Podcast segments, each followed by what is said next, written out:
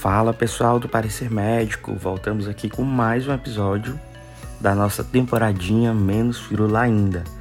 Temporada irmã da Sem Firula, né?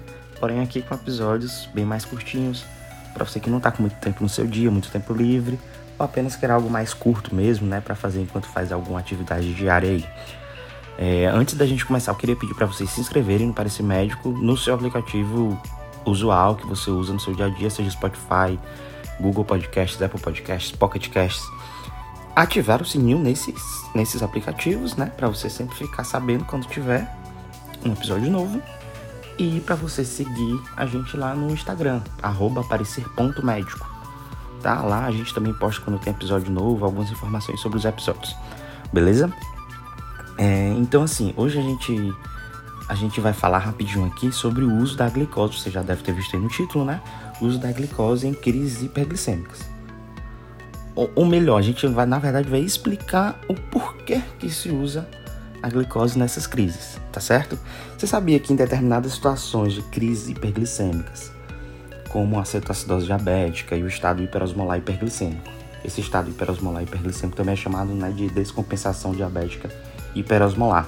Você sabia que nessas situações a administração de glicose faz parte do manejo?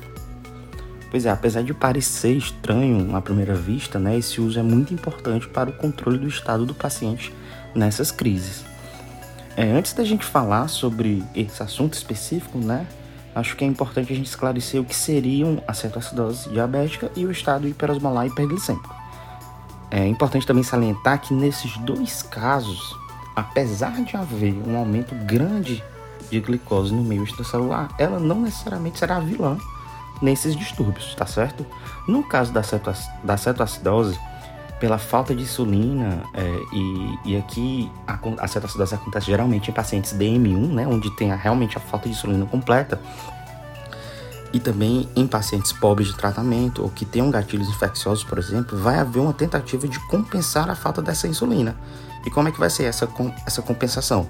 Vai ser a partir da quebra de aminoácidos, que vai gerar ácidos graxos, que serão disponibilizados na forma de corpos cetônicos.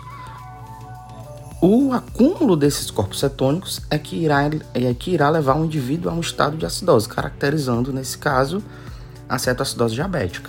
No caso do estado hiperosmolar hiperglicêmico, por outro lado, vai haver, e que acontece geralmente em pacientes com DM2, né? Que há uma, uma diminuição da quantidade de insulina ou então um aumento da resistência insulínica, também em pacientes que estejam pobres de tratamento ou que, ou que tem algum gatilho infeccioso, por exemplo, é, o corpo vai, vai, vai, vai tentar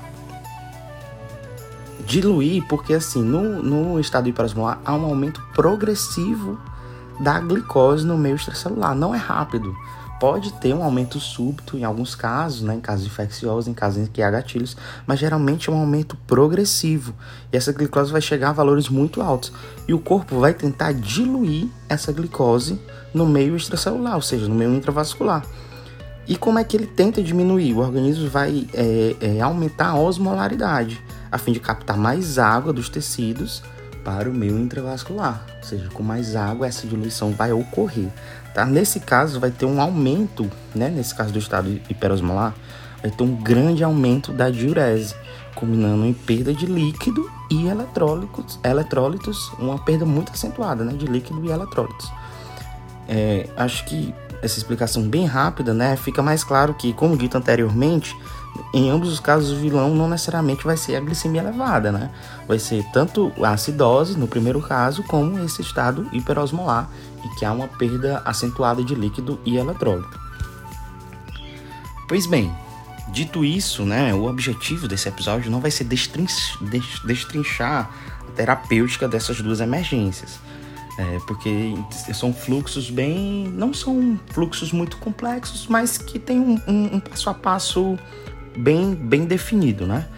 É, mas sem explicar o motivo de que por que se usar em, um, em algum momento, né?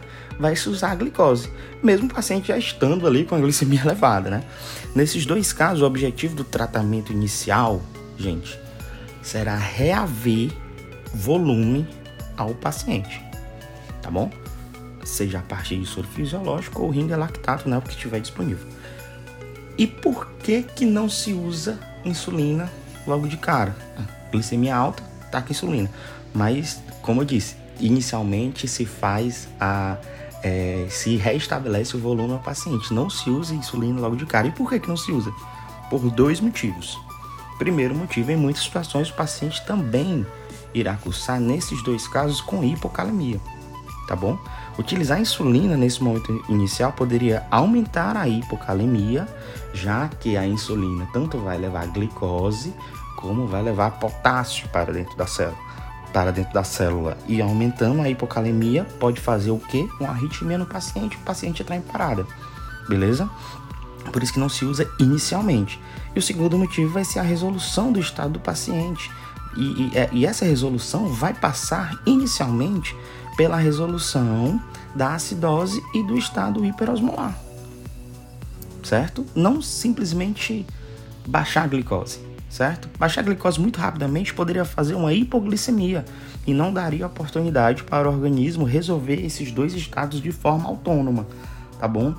É, dessa forma, a partir de uma hidratação vigorosa no primeiro momento, a administração de insulina irá ocorrer somente quando obtivermos um, uma correção do potássio, logicamente a partir de exames laboratoriais, né?